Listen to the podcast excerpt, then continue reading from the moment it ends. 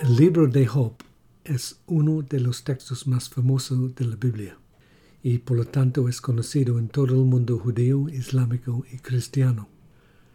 Suele interpretarse como un drama religioso convencional en el que alguien es puesto a prueba, pero se mantiene firme en sus convicciones y principios. Pero hay otra capa esotérica debajo de esta, que fascinó a Young y lo obligó a encontrar una respuesta al sufrimiento que Dios le había infligido a Job.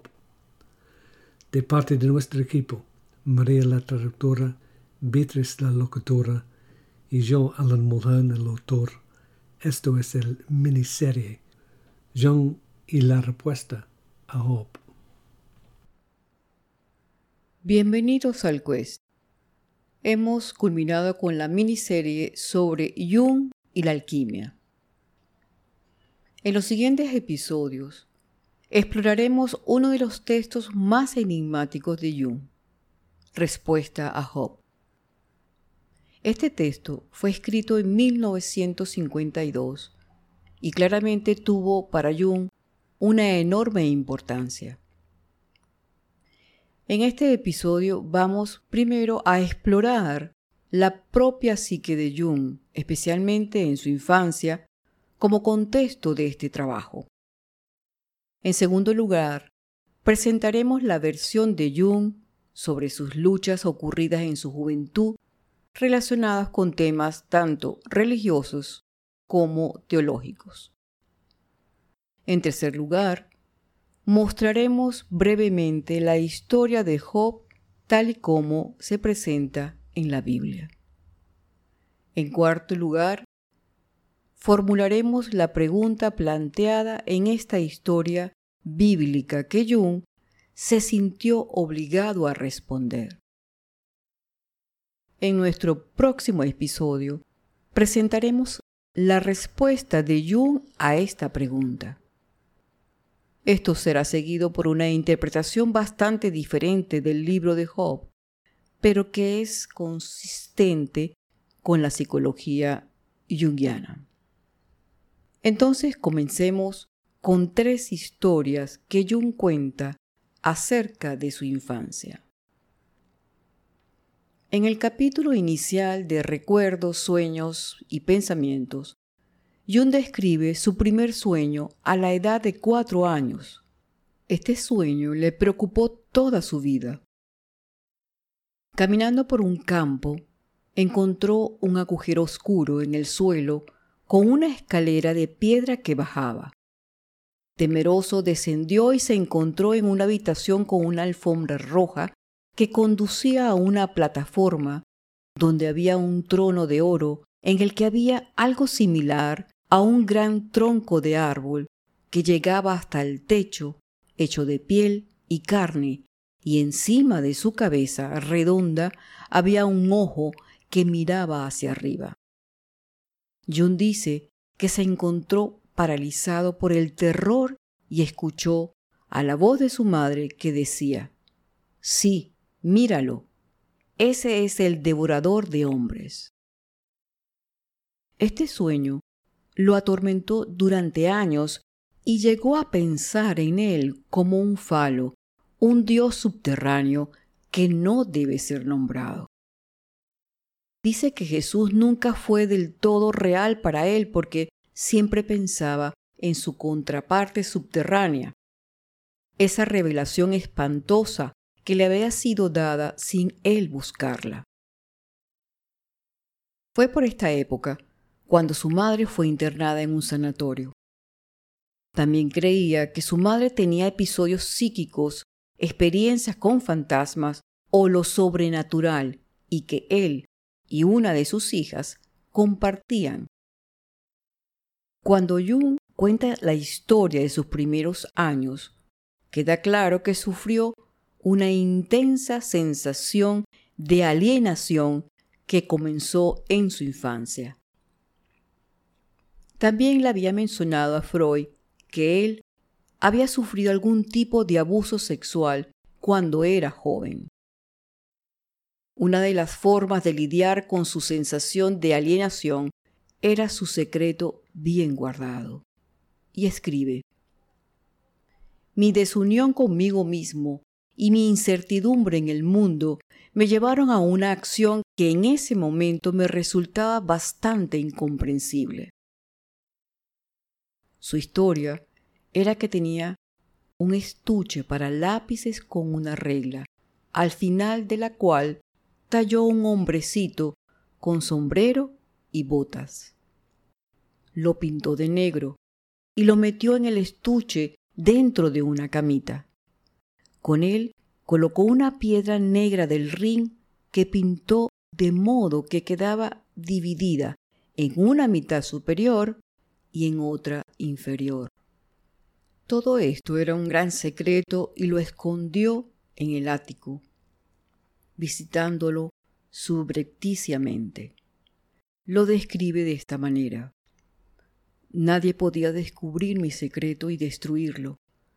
Me sentía seguro y que la atormentadora sensación de estar en conflicto conmigo mismo había desaparecido.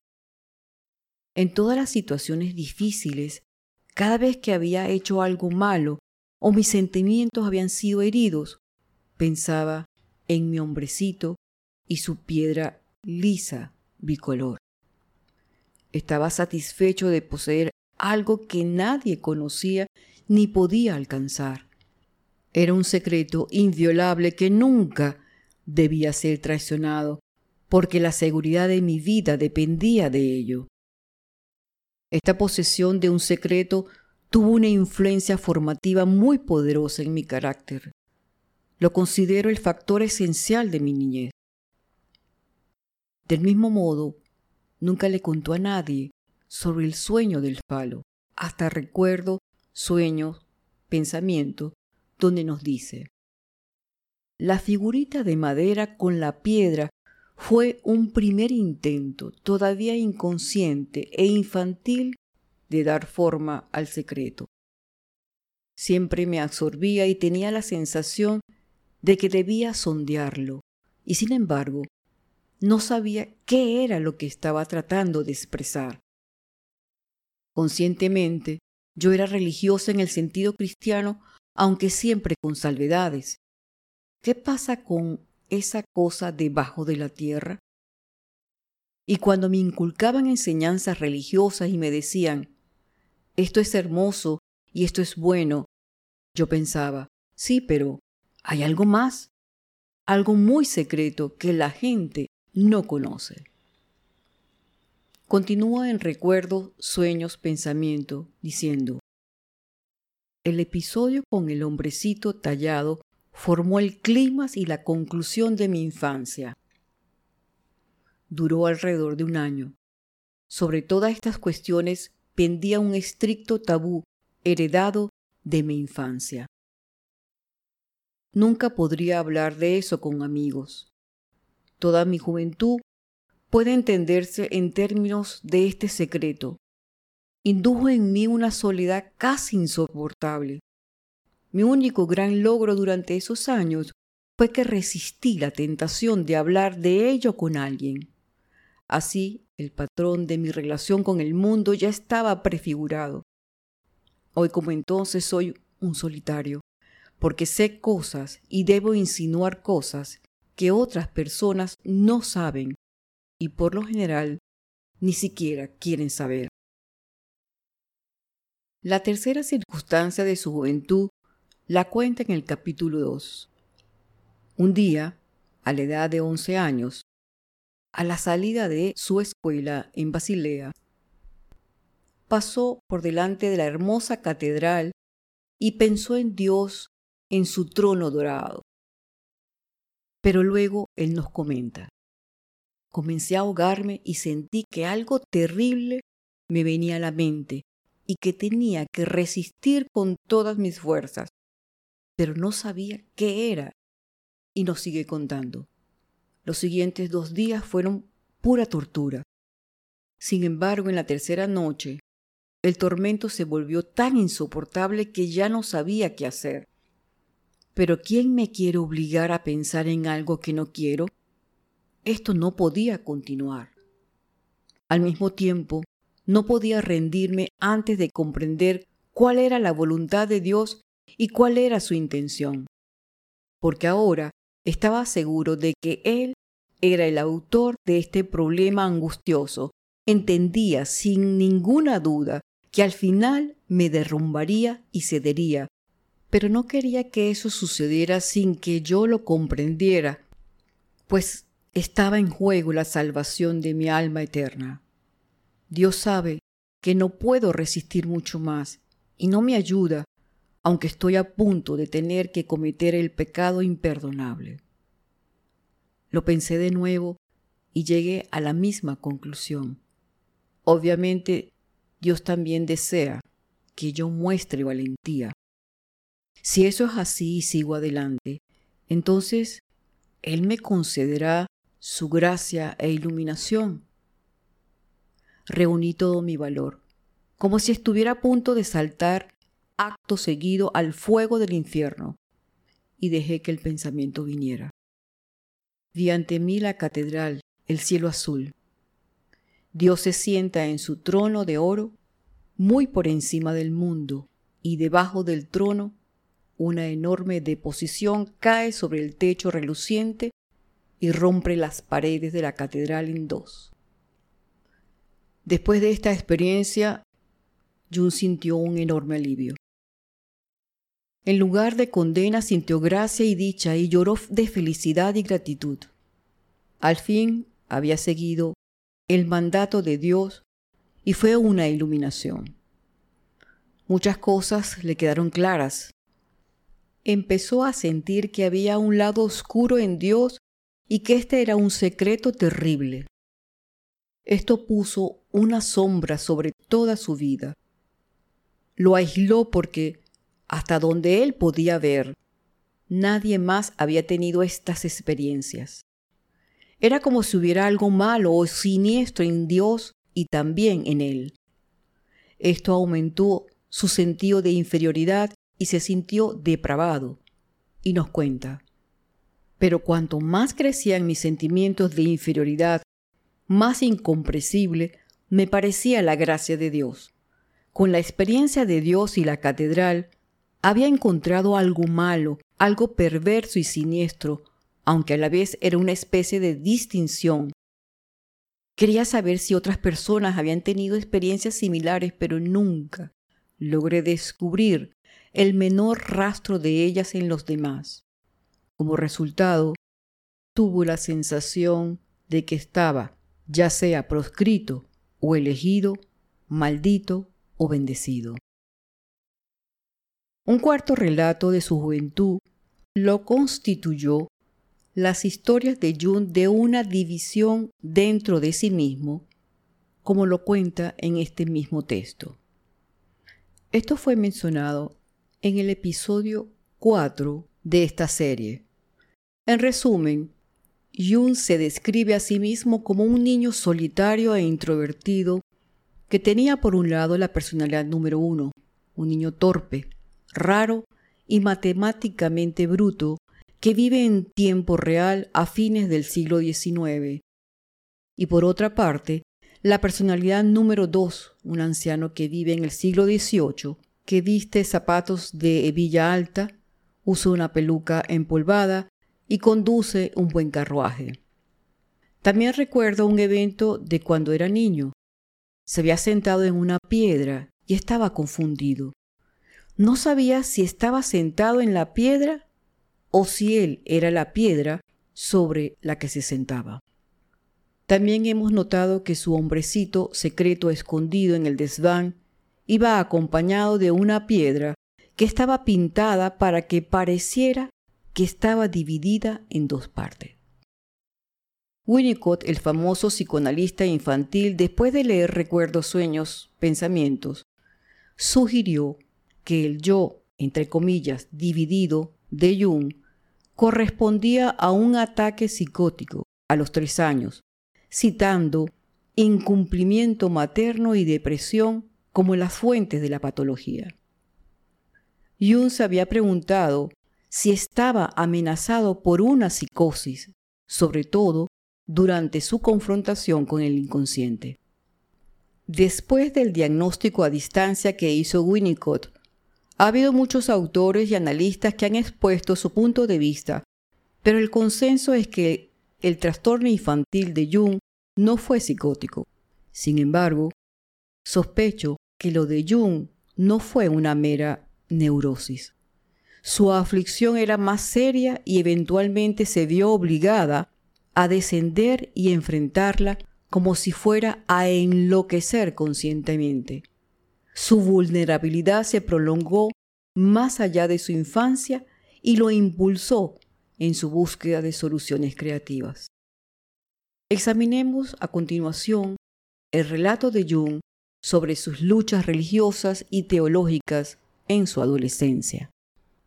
Una de las características inusuales de su sueño traumático del falo subterráneo fue cuando sintió que era algún tipo de revelación que se le había impuesto.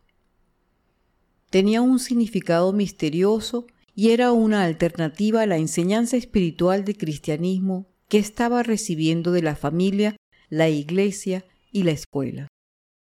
El falo subterráneo era un tipo diferente de Dios. De manera similar en su historia del Dios cristiano, que defeca sobre la catedral, Jung sintió que era una especie de revelación que Dios le reforzaba a tener en contra de su voluntad. Cuando finalmente tuvo la visión, fue una iluminación y muchas cosas se le aclararon, incluidas todas las dificultades y fallas de su padre. Jung se vio obligado a enfrentar una imagen del lado oscuro de Dios. Y es este, exactamente, el fundamento psicológico del libro de Job. Jung afirma repetidamente en recuerdos, sueños, pensamiento, que a medida que crecía, se sentía secretamente en conflicto con el concepto cristiano tradicional del Dios. El lado oscuro e incluso demoníaco de Dios era algo muy real para él y además Dios quería que lo supiera. Aceptó que esto lo convertía en un paria y lo apartaba del mundo. Asimismo, en este texto, Jung habla de su búsqueda de Dios cuando era niño. En la familia de su madre había seis párrocos y en la de su padre había tres, incluyendo su propio padre, por lo que escuchaba muchas conversaciones religiosas pensando lo que sigue. Sí, sí, eso está muy bien, pero ¿y el secreto? Un secreto es también el secreto de la gracia. Ninguno de ustedes sabe nada de eso. No saben que Dios quiere obligarme a hacer el mal, que me obliga a pensar abominaciones para experimentar su gracia. Describe su búsqueda en la biblioteca de su padre de todo lo que pudo encontrar sobre Dios, el espíritu y la conciencia.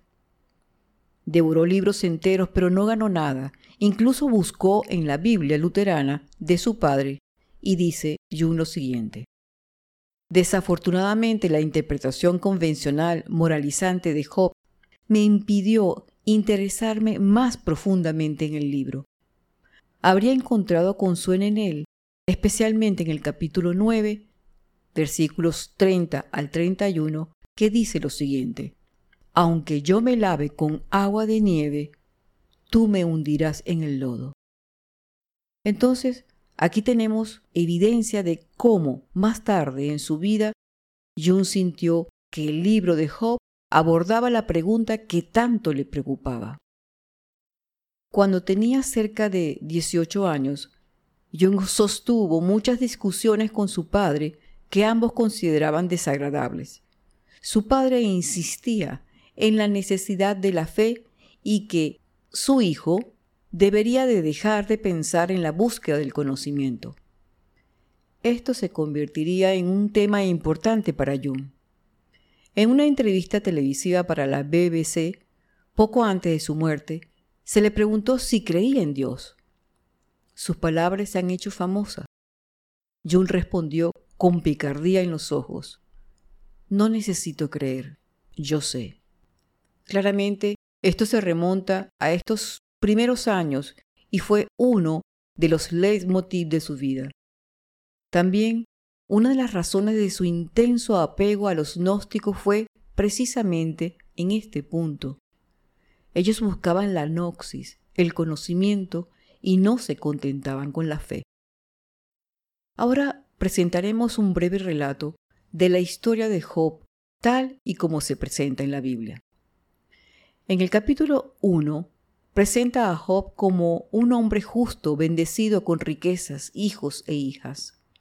Luego la escena cambia, el cielo donde Dios le pregunta a Satanás, o traduciendo del hebreo como el acusador, su opinión sobre la piedad de Job. Satanás acusa a Job de ser piadoso solo porque Dios lo ha bendecido materialmente. Si le quitaran todo lo que Job tenía, seguramente maldeciría a Dios. Dios le da permiso a Satanás para quitarle la riqueza a Job y matar a sus hijos y sirvientes. Pero Job, no obstante, sigue alabando a Dios diciendo, Desnudo salí del vientre de mi madre y desnudo volveré allá. El Señor me dio y el Señor me quitó. Bendito sea el nombre del Señor. En el capítulo 2 Dios permite además que Satanás aflija el cuerpo de Job con furúnculos. Job se sienta en cenizas y su esposa lo incita a maldecir a Dios y morir. Pero Job responde, recibimos los bienes de Dios y no los males. En el capítulo 3, en lugar de maldecir a Dios, Job lamenta la noche de su concepción y el día de su nacimiento. Anhela la muerte. Sus tres amigos, Elifaz, Bildad y Sofar, lo visitan pero solo para acusarlo de cometer pecado y decirle que ha debido merecer su sufrimiento.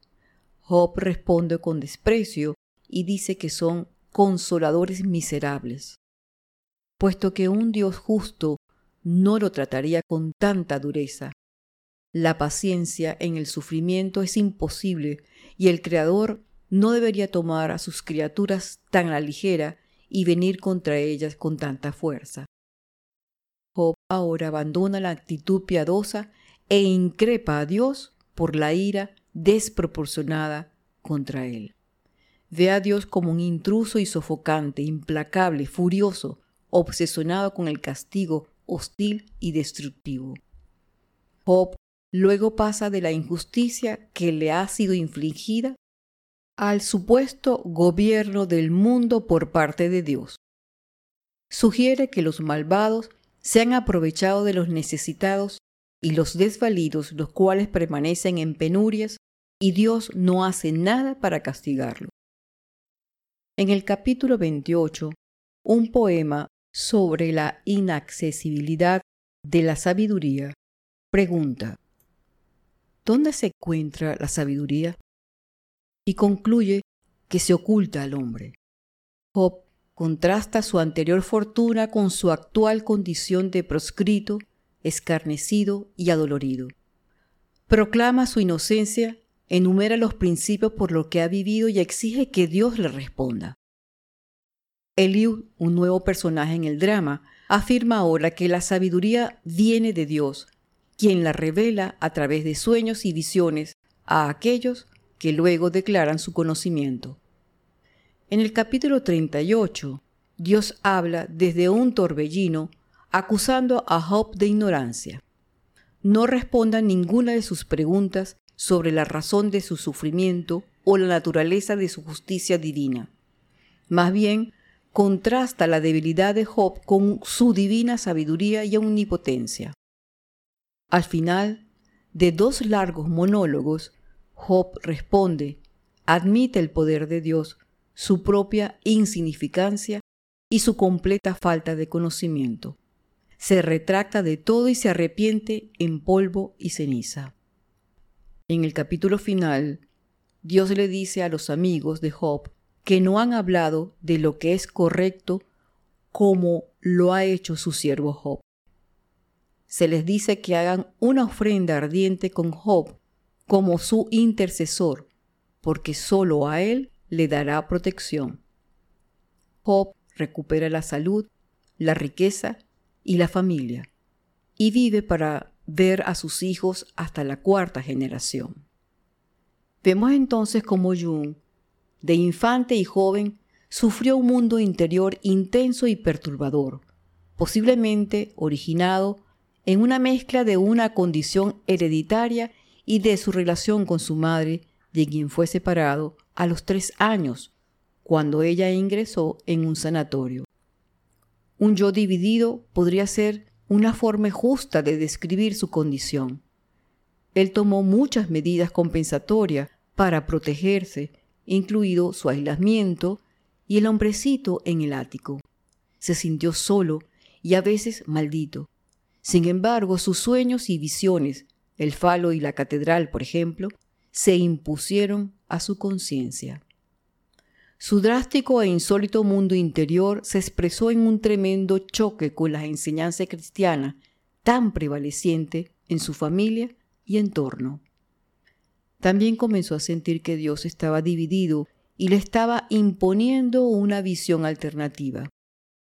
Dios lo obligó a sufrir estos sueños y visiones para que realmente pudiera recibir la gracia. Por lo tanto, Jung, desde sus primeros años, sufrió activamente el problema de Job, un sufrimiento que no podía entender y que le fue infligido por Dios. Jung, como Job, no pudo encontrar respuesta de sus amigos y familiares. También se sintió condenado y proscrito. En consecuencia, más tarde pudo identificarse con Job y articular lo que fue la pregunta de éste. ¿Cuál es el lado oscuro de Dios?